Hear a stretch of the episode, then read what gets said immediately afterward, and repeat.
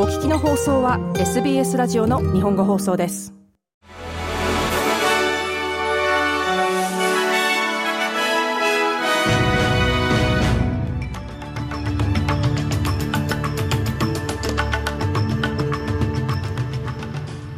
しちがついつか水曜日、 エスビーエス 日本語放送ニュースフラッシュをシドニーから大場恵美がお届けします。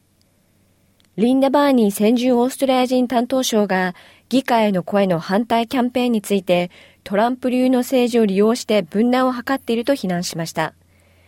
キャンベラのナショナルプレスクラブでスピーチを行ったバーニー氏は、ボイスの優先事項として保健、教育、雇用、そして住宅を挙げました。アルバニージー政権はその予算戦略によってオーストラリア準備銀行 アールビーエー による利上げの必要性を緩和したと述べています。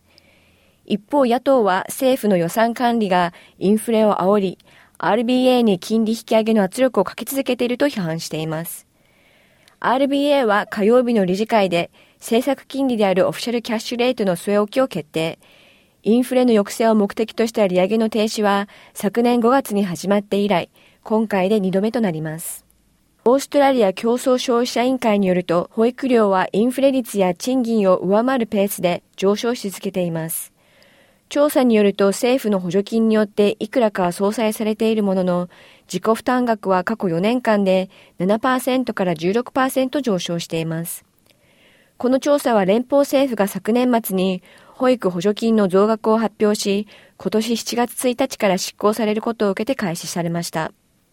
せんきゅうひゃくななじゅうろくねんからにせんねんにかけて発生した エルジービーティーキューアイ ヘイトクライムの未解決事件の対応について、ニューサウスウェールズ警察のトップが調査を行っています。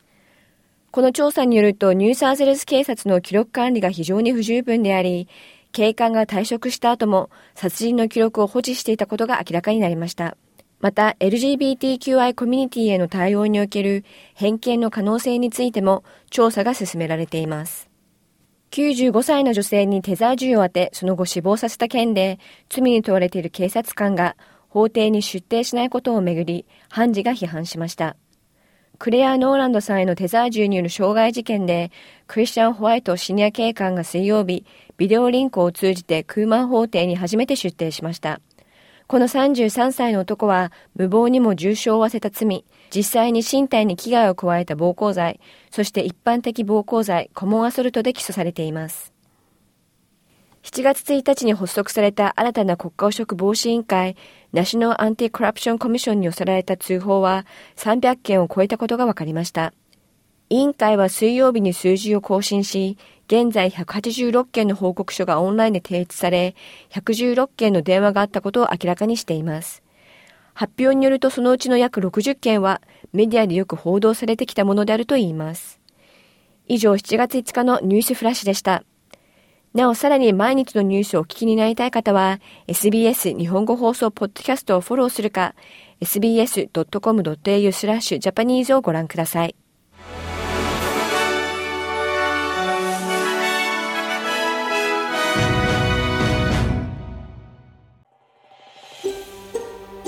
エスビーエス 日本語放送の Facebook ページで会話に加わってください。